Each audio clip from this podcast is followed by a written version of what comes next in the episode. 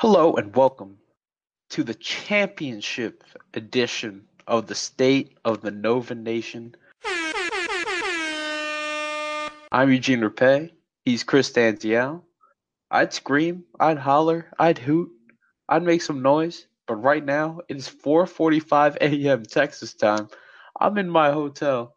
I'm getting ready to go for a flight in a few hours, and I'm not trying to get any fines for noise violations. But I did scream up and down as soon as I got out of the Alamo Dome. Oh come on, it's it's the championship. Who cares? Take another fine. People people on campus, they're they're punching horses, they're climbing poles, grease poles. You, the least you can do is scream a little and do do your Villanova brethren a favor and, and take a fine for the podcast. But man, what what a night! What what a freaking night! Oh yeah, you know it's funny that you say that. After the game, when I was walking down around San Antonio, just taking in the sights, it was at this point 2 a.m. in the morning. The bars were closing. It was well after. I saw a bunch of Villanova fans walking back to their hotels. I'm celebrating with them, and Adam Zagoria. I, and a few other reporters I recognized from like the New York area, they were all in it too. and uh, I was pretty surprised. And also, I'd never seen them in a setting outside of like a sports arena. So it was pretty cool to see them in a different setting. Kind of like how back in the day when you would just be walking around, I don't know, town or the mall or whatever, and you see like your like middle school teacher, and you're like, oh, I know you, and they're out of their habitat, and it's very weird to interact. But hey, that's pretty cool. But you know what else is pretty cool? Winning your second championship in three years. I don't care. Screw the noise violation. Screw the fines. It's a pretty hype time to be a Villanova Wildcat, a Villanova Wildcat fan, and anyone related to the program because now we have 1985, 2016, and now 2018. Yep, and that puts us on par right now with Kansas because I think they have three, but I think we're only one of four, four or five programs to win three championships since the bracket expanded to at least 64 teams. So remember that whole uh, blue blood discussion we were having last week? Yeah, I, I think we're there now. Yeah, you're exactly right. Villanova now has three titles, same as Kansas. One more than Louisville, one more than Florida, one more than Michigan State, one more than NC State, and it's a good time. It's a good time. There are only six more schools with more titles than us, and I think, like you said, we are in that blue blood conversation. And if last night didn't change people's minds, I don't know what will because Jay Wright has done wonders with this program. It's been a great time since conference realignment to win two out of the last three. And as Brian Ewart has said, maybe we've been robbed of a three-peat if Spellman is able to play. But it is just a phenomenal run that Villanova is on right now. I can see your hype. It sounds like you lost your voice a little bit, screaming, hollering. What, what did you do for the championship game? Uh, you know, I decided to be old fashioned and just decided to watch it at home with my uh, loving family, including my father, who is a 1988 alum. So, yeah, it was it was nice to watch uh, the championship with them because I mean I didn't get to watch 2016 with them. Obviously, I was on campus with you, and so it was nice to watch this one and share this one with uh, my family. Yeah, that sounds nice. And you know, sometimes that's all you need. I feel like as good as it is to go out with your people or go out with like Villanova people, gets a little costly. So you took the nice old fashioned route.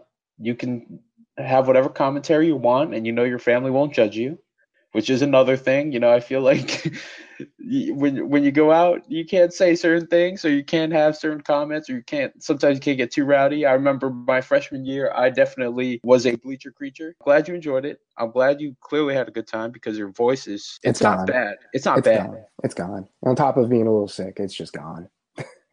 It's so worth it though. I remember after 2016, I couldn't talk for a day and a half. Like I woke up the next day and I was like, "Oh, I didn't realize it was that rowdy." Yeah, yeah, no, but that and that was worth every penny too.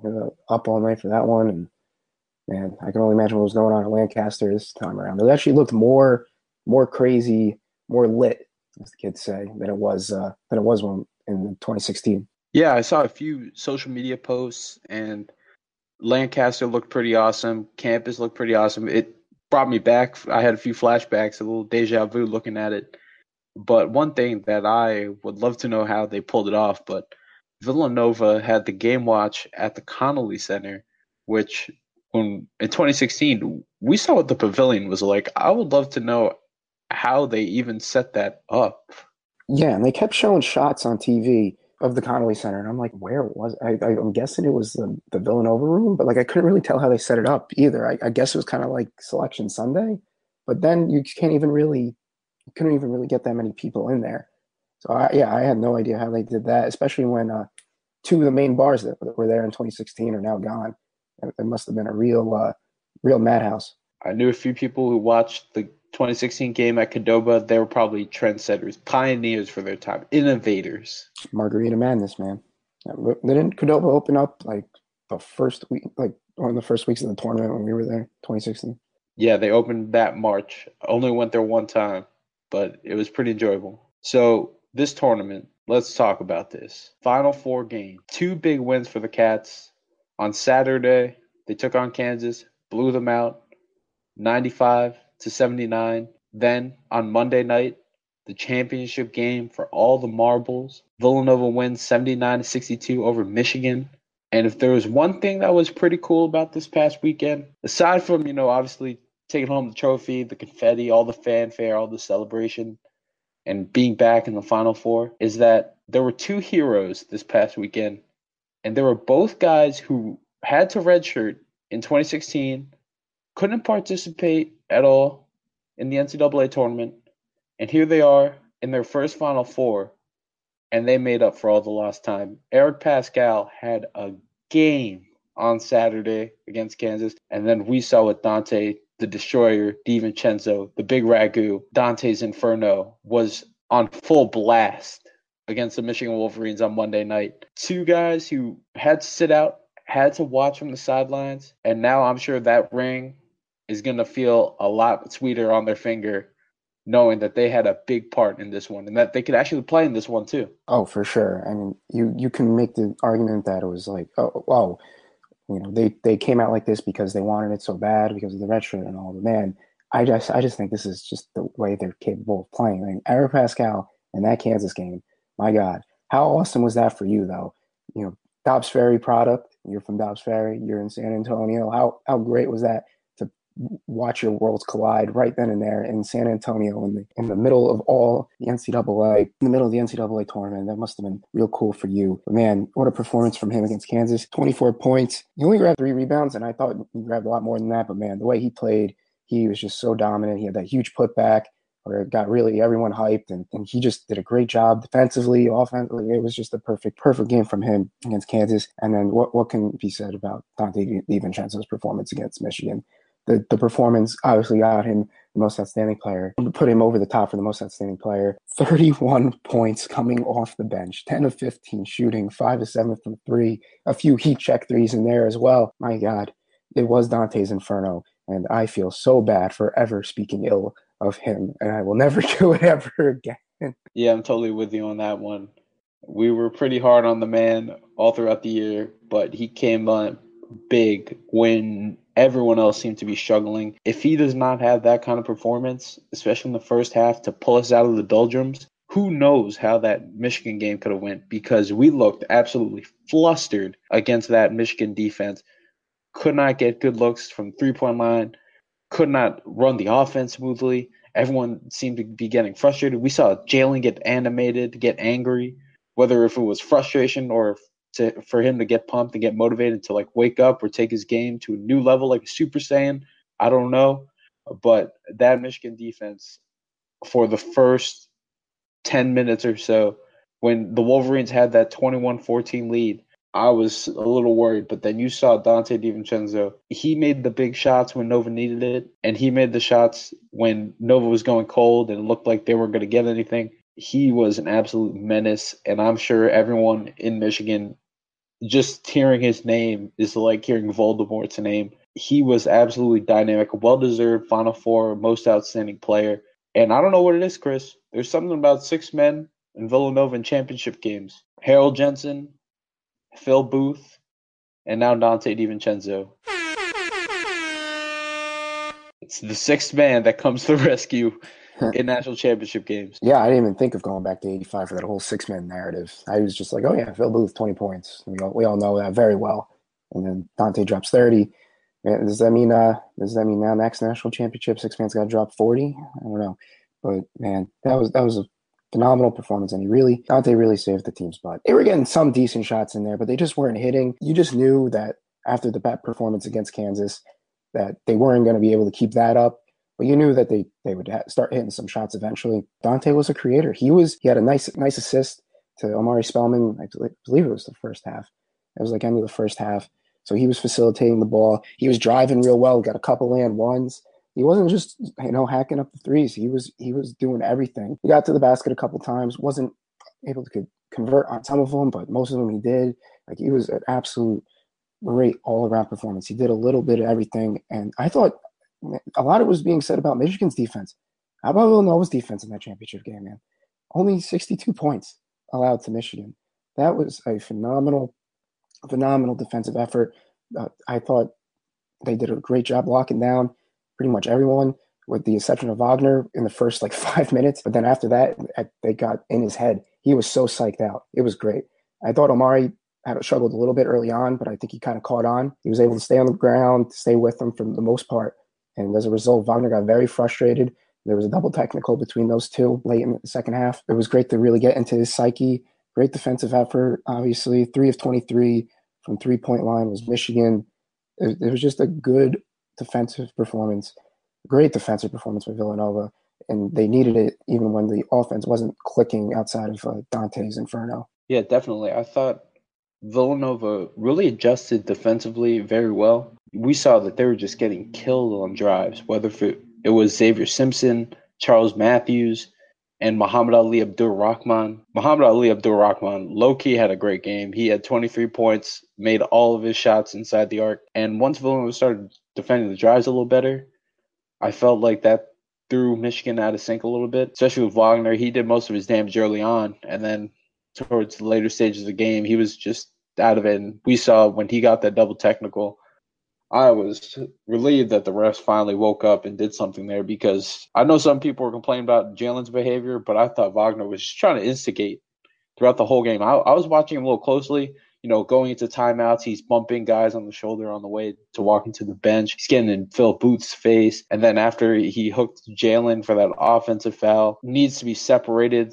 tries to start things with Omari Spellman, gets his fourth foul off the technical. And it's just like, what are you doing? What you, what what are you doing? And I sat there and I was like, oh well, I know people are going to call this grit and effort and showing a refuse to lose attitude, but I'm just sitting there of like, I don't know who you think you are. I don't know why you've been trying to start something since this game tipped off. You're a pretty good player. You played pretty well so far, and now you just picked up your fourth foul, and your team's going to hurt real, real bad because of that. Yeah, it was a really stupid decision. It just goes back to what I was saying before. They got in, they got in his head. They got really physical with him. A lot of chirping back and forth. Even like after a foul on Villanova, and like Michigan would huddle up for the free before going to the free throw line.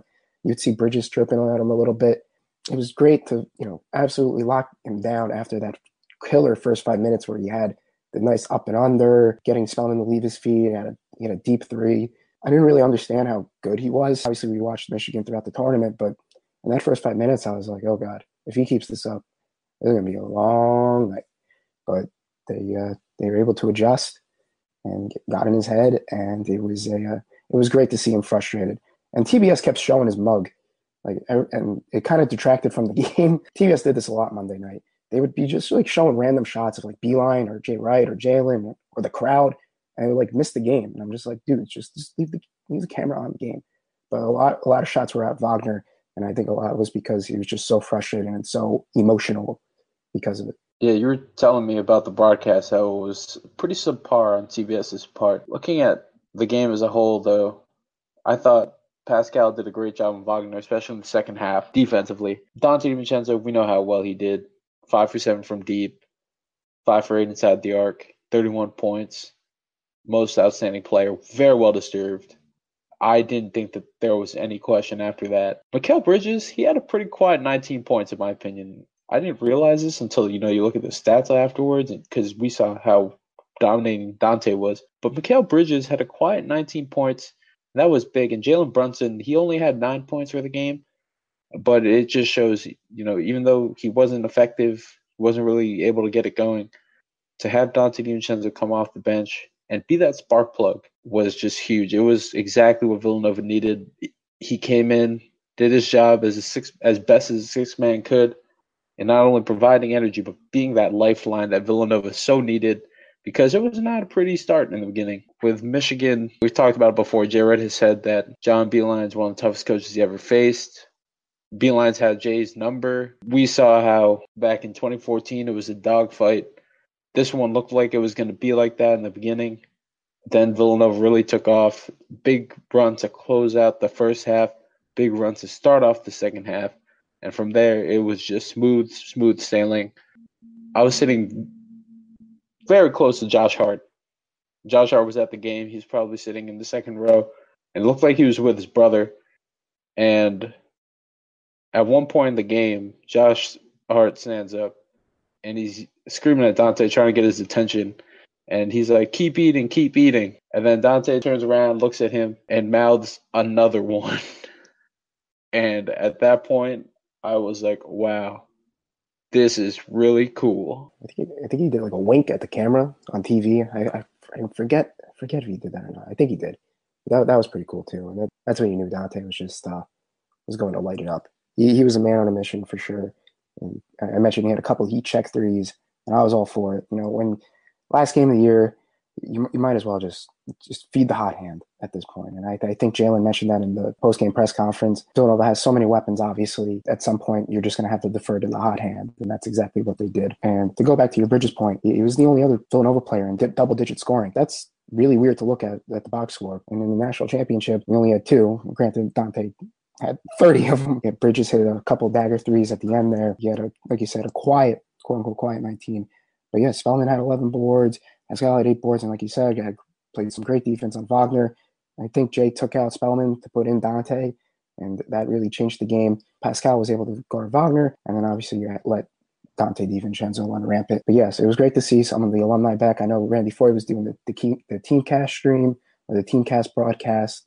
You had Hart there. I know Chris Jenkins was there for the Final Four game. I did like a preview show thing. I don't know if he was there for the championship. I'm sure he was. They had Arch in the stands as well. Arch was in the stands. They showed him, of course, when Collin Gillespie was taking a couple of three throws. So yes, it was great to see the band uh, getting back together. I, I kid you not. So after the game, they let the media people onto the court or whatever. So I'm on the court taking pictures, and I did a double take. Like I thought Collin Gillespie was Arch, but then I saw Arch and I was like, wait, wait, wait, whoa, wait, wait, wait, wait. And then I realized they were both there. Arch was back. He was on the platform. Th- three people over from Gillespie. I was not losing my mind. I was like, how did Gillespie move from one place to the other? And I know people have joked about the comparisons, but I it literally fooled me as I was looking through my camera lens, I thought I was tripping for a second. Yeah, that it's it's weird. Now I can see the resemblance. I felt like at first because I I don't know. I kind of just picture Ryan differently than what he looks now. I think it's the haircut. I think they got similar haircuts now, and I, I don't think he really had that in 16, and that's just kind of my lasting image of him in 15 and 16. But yeah, they showed him on the broadcast. I was like, oh my god, that is him. They cloned him. They really, they really did clone him. The other thing too is they were both wearing the hats, and that threw me off as well. Oh, oh yeah, that that must have been really tough. Chris Jenkins was there at the championship game. He almost barreled me over, running to celebrate. that would have been fun, but yeah, he was there. Kyle Lowry was there. Josh Hart was there, taking a break from Fortnite, and yeah, Foye was there doing the the team stream. I'm sure there were other alumni there too. Yeah. Probably I think I think I saw Kittles uh, during like the celebrate post post game celebration too. I think he was taking some pictures with Bridges at some point. Yeah, Kittles was there. He was taking a few pictures with fans post game. But yeah, totally huge performance. But but the game before that, we got to talk about that because that was one for the record books. 18 three pointers, the most ever in a Final Four game. Everyone wearing the blue and white was just teeing off on the Jayhawks from deep. The game was virtually decided in the first five minutes. That was probably the best shooting performance I've seen Villanova ever have. Not only that, they also claimed the record for most three pointers by a team in a season. On a scale from 0 to 10, how good was it to see Villanova beat one of the traditional quote unquote blue bloods? Obviously a 10. And it was great to beat Kansas again because, you know, second time in three years, is part of the championship run in 16. Now they're part of a championship run in 18. It, it's it's good to beat Kansas. I like beating Kansas. It seems to be Villanova's MO recently too. You know, 18 and 40 from three. And the first thing I thought of when Villanova was hitting all those shots, I was like, Jerry Quinn have a crystal ball somewhere? I mean, he was asking us last week if Villanova makes 15 threes, would they be able to win? And I was like, yeah, of course. Something must have.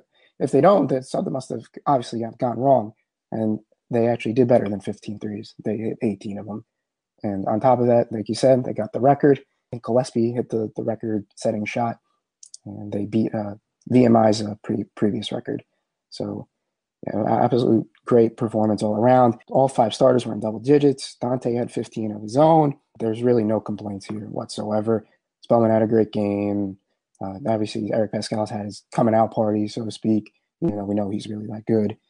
And uh, yeah, everyone just played phenomenal that game, and I, I really, well, more can be said than than already uh, what we have.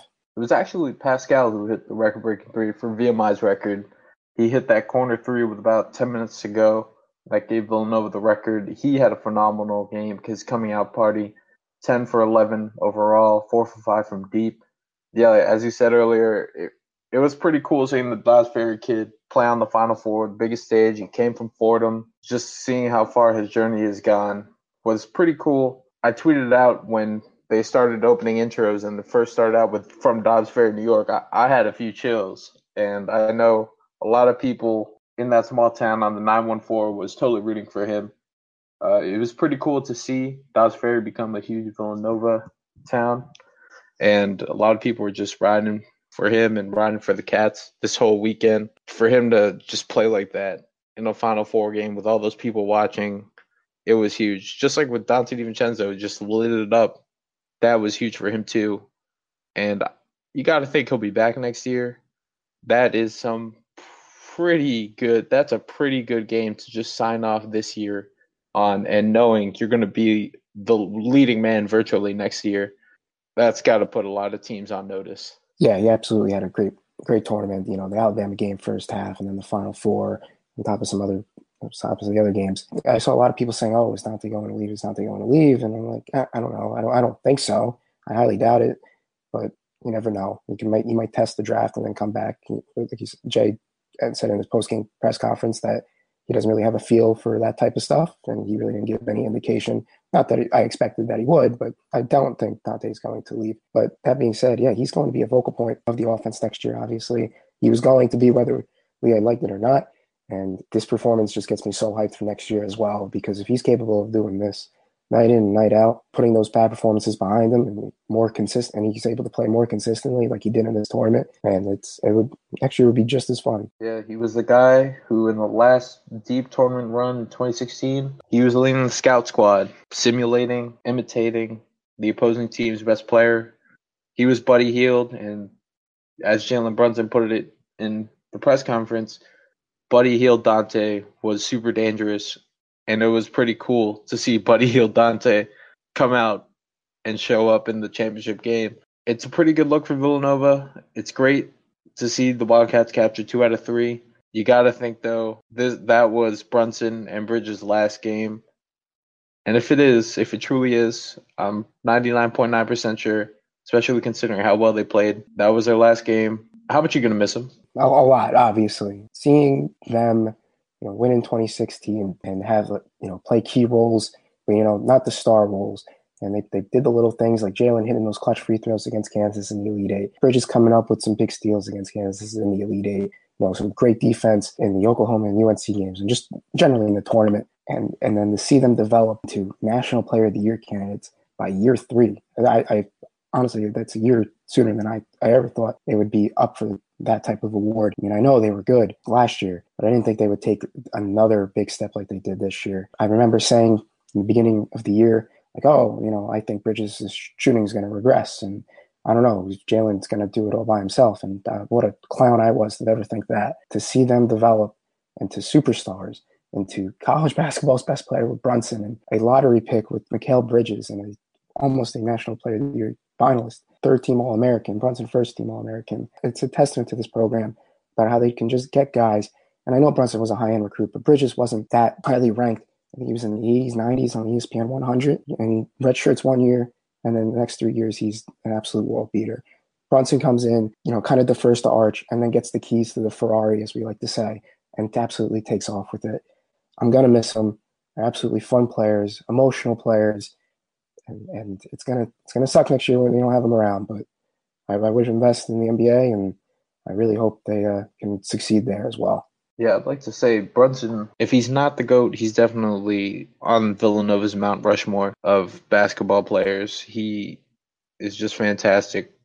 And to close out his career, three years, two rings. I don't see why he would be back. He's getting his degree early. And it's funny because remember when he first came in, a lot of people thought he'd be like a one and done type of player. And he didn't end up being like that. He ended up being a pretty darn good student and a pretty damn good basketball player and he's graduating a year early with his degree. And as for Bridges, just to see his transformation. Remember when he first came and he was like a twig. He was so skinny, very underweight, got his size up, worked on himself over his redshirt year, came back. We saw him being this defensive menace. And then this year, we weren't sure what was going to happen. I remember, yeah, earlier in the year, I think I said that Villanova was only going to make the Sweet 16, but I don't think you, me, and a lot of people out there expected Bridges to take such a jump as he did offensively, becoming a more well rounded player, a two way threat. He's going to be a great asset to whoever picks him up in the NBA. Mr. Lottery, he's going to be great because, as we know, that league can totally use some defense. And what better way to do it than Mr. Wingspan, Mr. Condor, Pterodactyl, seven foot three wingspan, Mikal Bridges. For sure, and I see I see a lot of Knick fans in my uh, Twitter timeline. They really want him. They really want Bridges, and I, I can absolutely see that happening. I, I, I don't know why. I just have this sinking feeling he's going to go to the Knicks, which you know, I, I, really hope Bridges is able to go in there and change the culture a little bit. Oh God, the Knicks, poor Knicks. But yeah, Bridges, wherever he goes, he's going to be a breath of fresh air, especially on the defensive end. I mean, you're probably going to hear a lot of Giannis Antetokounmpo comparisons, mainly just because the wingspan. Maybe not as much of a point forward as Giannis is, but man, he's going to be a Bridges should be a, a great player in the NBA, especially on defense. As long as he tries, he's going to be top ten in the NBA on defense. So look forward to seeing what he can do in the lottery and wherever Jalen ends up in the draft. A lot of people are saying late first, maybe mid first, maybe even early second. You know, wherever he ends up, they're going to get a great player. Obviously, a very underrated player, kind of like how Josh Hart was. I felt like a lot of people had Josh Hart projected in mock drafts the same way Jalen is right now, kind of fringe first round, maybe early second, but maybe with this tournament, maybe Jalen's able to bump up a bit. And we see Josh Hart's having a pretty damn good rookie year for a, a superstar, uh, for a, a very well known team in the Lakers. So maybe he can go to a big market and light up the world from there, or he can go to a small market and light up the world from there. We never know. But wishing the best of luck in the NBA, and they should both be uh, very good players. I know I mentioned Jalen would get his degree, but Bridges should also have his degree by now too. Four years, academic, you always forget with the redshirt year. It always throws you off. One thing Jay said in the post game celebration that he was actually hurt. That he got hurt in the first four minutes and played the rest of the game. Wouldn't have known, especially with that 19 point performance, and he played very well. Quietly, I mean, all the hype and the rage was all about Donte DiVincenzo, but Bridges' 19 points helped Villanova get to that point. Now, Jay Wright, we've talked about it before a few times. He how he's the poster child of Villanova, the Big East. The man doesn't get paid enough. He makes like two million something. And you see guys like Chris Mack or Chris Holtmann, they just get cash thrown at them and they move for these other programs. The NBA is probably going to come knocking on his door at the end of the NBA season. I don't know what team, but it always happens every year. And we know that Jay Wright says he loves Villanova, and he was asked actually, you know, why don't you go? Like, what makes you stay at Villanova? What makes you want to have a legacy there? And he said, I just have the best job in the country. I'm in my hometown, my wife's alma mater, my favorite team growing up, great AD, great president. I just love going to work every day. How fortunate is Villanova to have a head coach like this? And not only that, where is he in your conversation of best coaches right now? Is he top tier? I mean, obviously he's definitely one of the best around, but do you put him in the same conversation as Coach K, Izzo, Roy Williams, Bill Self? Is he definitely? Is, what is he going to start getting some love on the national scale? I certainly hope so. I mean, two national championships. That's more than Izzo. It's more than Boeheim. It's more than Self. One behind Roy. So, look, he, he has the, the championships and he has the Final Fours. I don't understand why people still think he's second tier. Certainly, this should definitely put him in the same conversation. And I, in my opinion, I, I think the championships are much more important than the, the Final Fours. So in that regard, I, I'd say he's better than Izzo and Boeheim at this point. I mean, obviously they're they're legendary because they've been around for so long. Jay's been around for a while too, 17 years, 17, 18 years. It's not like he, he's just like some newcomer that came in and inherited a great team. You were speaking about the NBA. I see a lot of people talking about that, if he's going to leave or not. And I feel like we have this discussion pretty much every year. I felt like it was gaining a lot of steam in 2016. I think the Suns had an opening, and I think a lot of people were like, "Oh, he's probably going to go there or something like that." And I'm like, I just don't see him. I just don't see him leaving. And again, bringing up the Knicks, I'd see a lot of Knicks fans want Jay Wright as their coach as well. They certainly have the money to offer him, like you said, to probably mimic or even exceed a Chris Mack or Chris Holtmann type of contract. But he said in the press conference, I think it was right after he had just said what you uh, just read, that he he would make a terrible NBA GM. So hopefully that's a good sign that he won't leave. Even if he does become a coach, he wouldn't really have that much to say in personnel. But I doubt that he wouldn't. Don't think he's leaving. Yeah, I don't think he's going anywhere. And he's definitely in the conversation with all the greats. I mean, just look at his resume. He's the winningest coach that Villanova's ever had. Two national titles, three Final Fours. I don't think the round of 32 early exit, I don't even think that's anywhere near the narrative anymore, to be honest. And I think it's time that he starts getting more respect on the national scale. Two tournament wins, and not only that, look at the way that Villanova did it this season. They beat every team by double digits. We had blowout wins over Radford and Alabama. Kansas was a beatdown. And then even the ones that didn't look like they were easy, they were still won by double digit margins. It wasn't the dramatic ending of the Kris Jenkins buzzer beater, but it still felt really sweet to be national champions yet again. I'm glad that Villanova did it this way because I, I saw on ESPN they actually did a pretty good piece after Villanova won, and they were saying like you know Villanova won in '85, underdog, you know, perfect game, all that stuff. In 2016, underdog, most dramatic ending ever, last second shot. All, we all know the stories, but in 2018 they became the giant. They became the team that the underdog teams of the past would knock off. But they became the giant and they were able to steamroll the competition start to finish, winning every game by double digits. First team since the 09 UNC team, which honestly, if you look at that roster, is probably one of the greatest basketball teams ever assembled.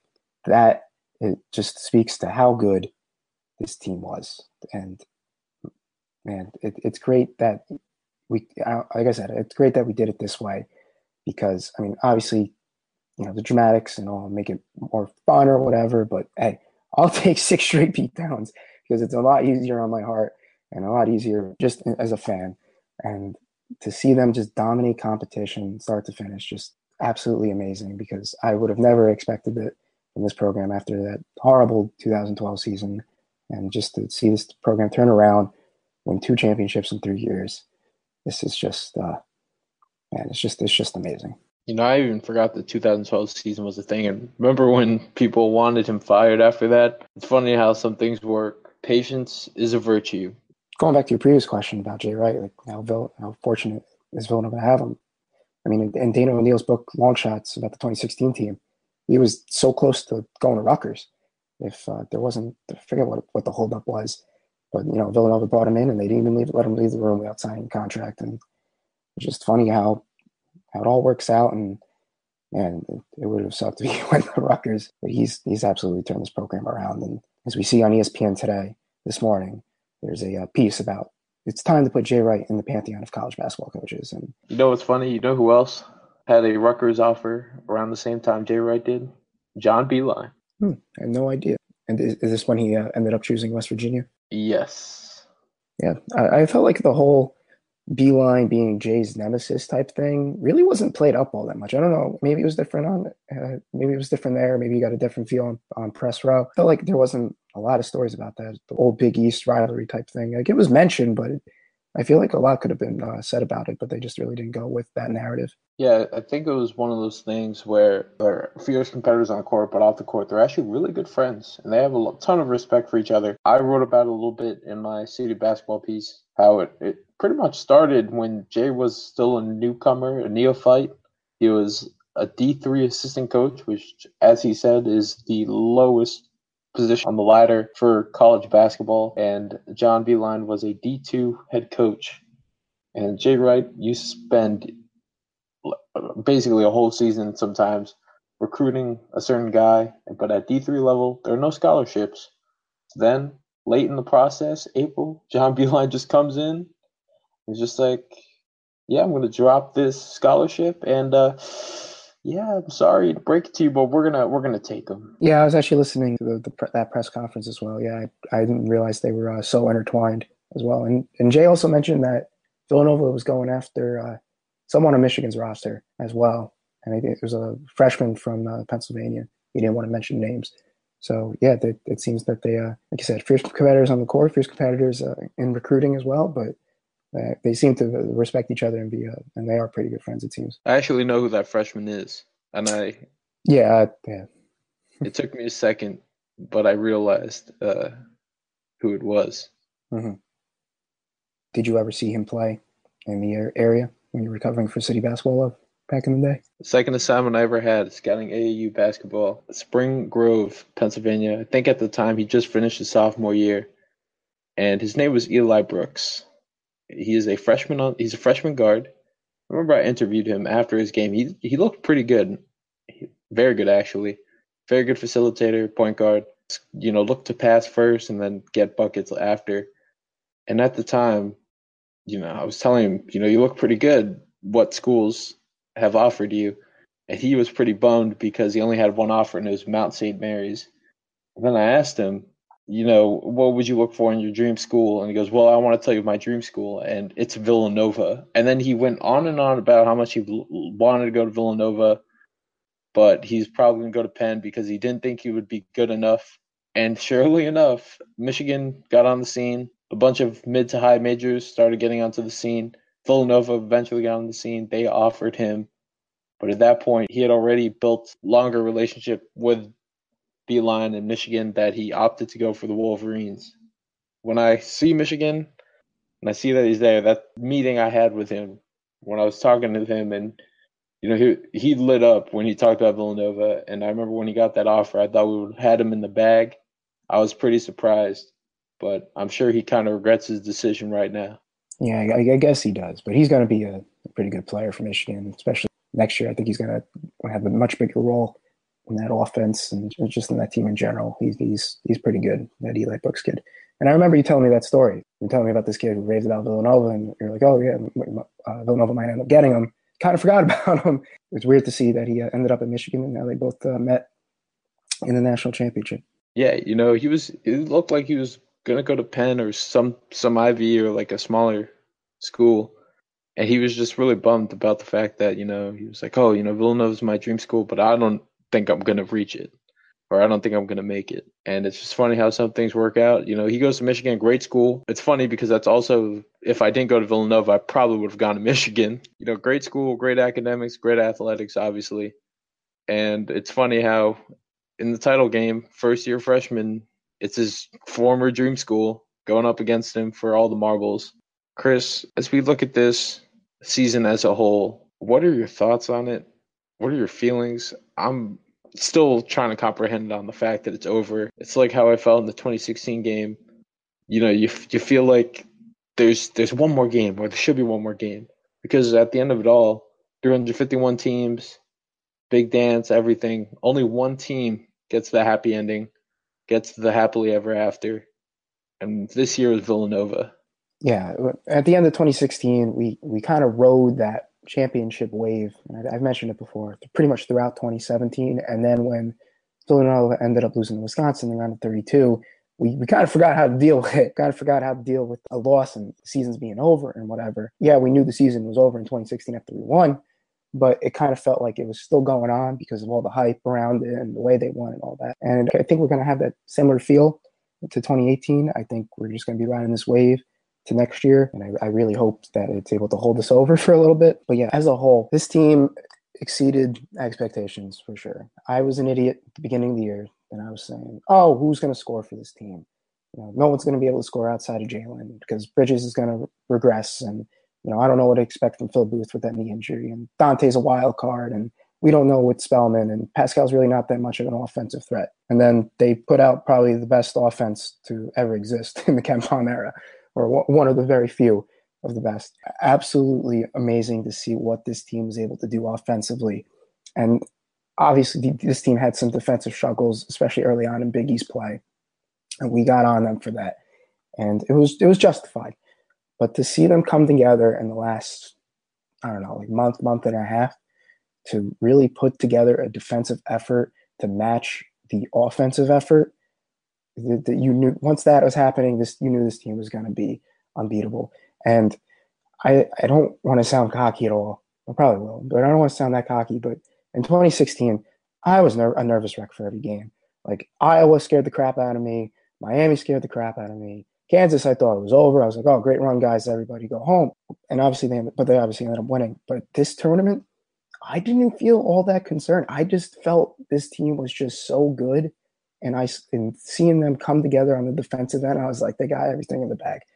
You know, they might be trailing at some points, but they'll be fine.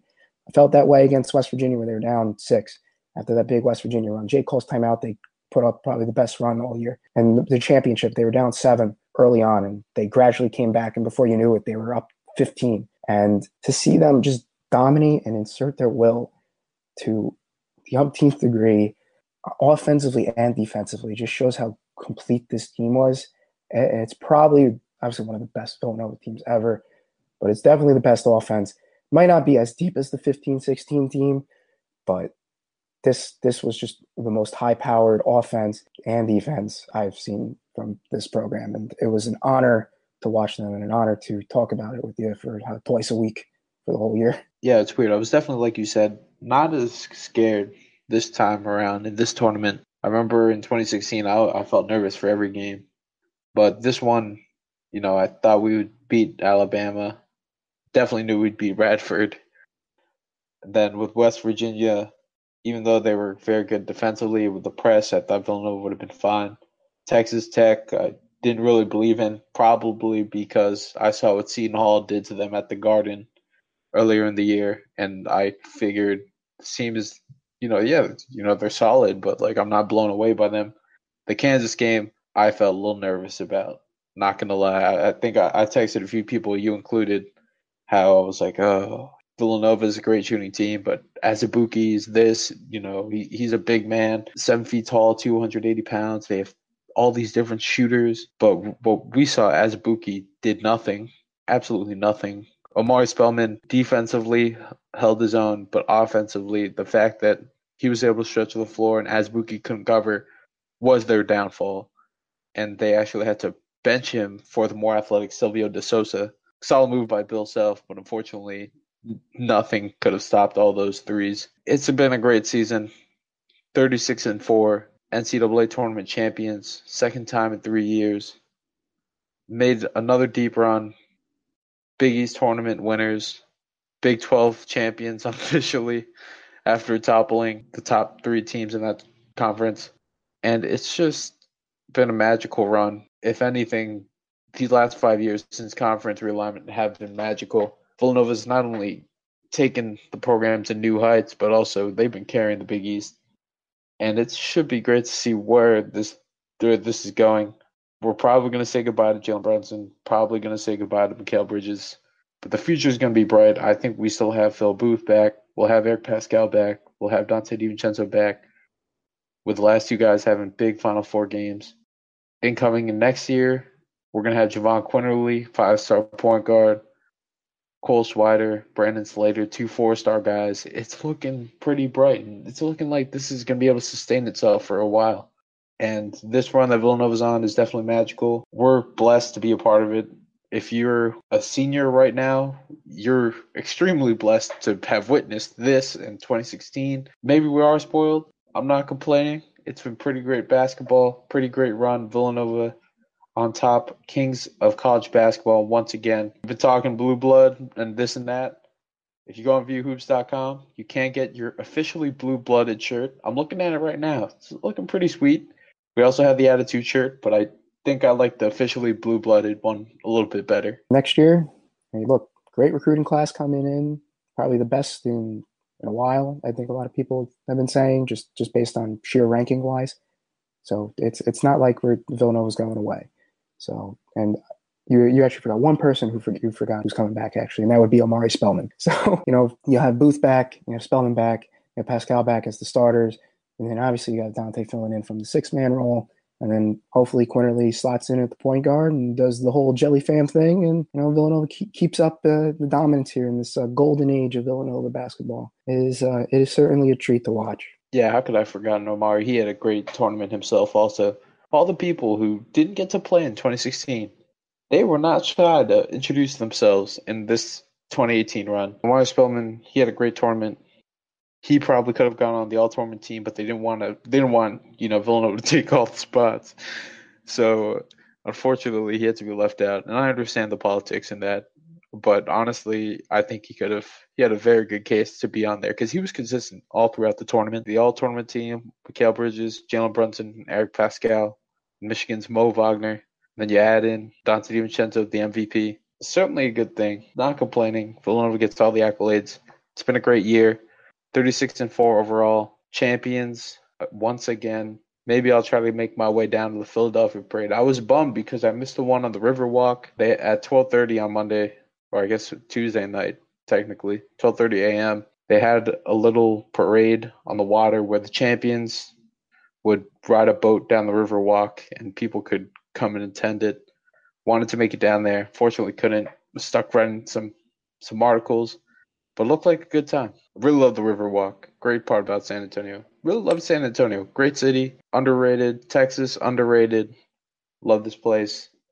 And it's been a pretty good year. It's been a pretty great season. And we are so thankful for everyone who listened, followed, checked out State of the Nova Nation. We appreciate the support. We saw it in the rankings. We just smashed the rankings every week, week in and week out. And it was great to see State of the Nova Nation expand and grow we had hits and listens from 62 different countries, and in the United States, over 75 different major metro areas. And we couldn't have done it without your support. We really appreciated it. We hope that you all enjoyed it just as much as we enjoyed putting these together for you. It's been a fun season, 40 episodes. We were glad that it ended on a happy note this year. Last year was depressing. I remember when we got off the show, I was so sad. But I'm glad that this time around it ended with some fanfare, some fireworks, and another national championship, second in three years. Don't you forget it. Villanova basketball, blue blood. Thank you to everyone who's listened. Just echoing Eugene's remarks. Thank you to everyone who listened. We really appreciate it. We appreciate the feedback. We appreciate everyone who contributed to the comments, to mail, weekly mailbag or daily mailbag, whatever you want to call it. Yes, thank you again so much. It was great to, to talk Villanova basketball with you, Eugene it was a fun season, and I'm glad it ended the way it did. Because, like you said, last year was just so depressing. To end it on this, never would have thought it beginning of the year that we'd be doing a, a national championship podcast. This is great. Shout out to Mike J. He completely called it at the beginning of the year, and I got to finally meet the six foot five mountain of a man, and he is definitely a tall person. But it was good to see him for a little bit in San Antonio. Definitely met my imagination. But thank you for everyone who supported, listened. We're glad to get of Nova Nation in many different channels this year with Spotify, Google Play, Apple Podcasts, iTunes, and Podomatic. Always please check back at vuhoops.com often. We are going to have so many things. It's not going to even. It's not going to stop. Though we won the national championship, we're not going to sleep. We're, it's not going to stop. We're going to keep checking out some content. It's going to be a good time. Hope you all enjoy your celebrations please, please, please do not slow down. Enjoy the parade when it happens. And as always, please follow VU Hoops on social media at VU Hoops, and that's good for Twitter and Instagram. And you can follow me, Eugene Rapay, at eRapay5. And you can follow me, Chris Stanzial, at the Stance Man on Twitter. Nova Nation, national champions. Don't you forget it.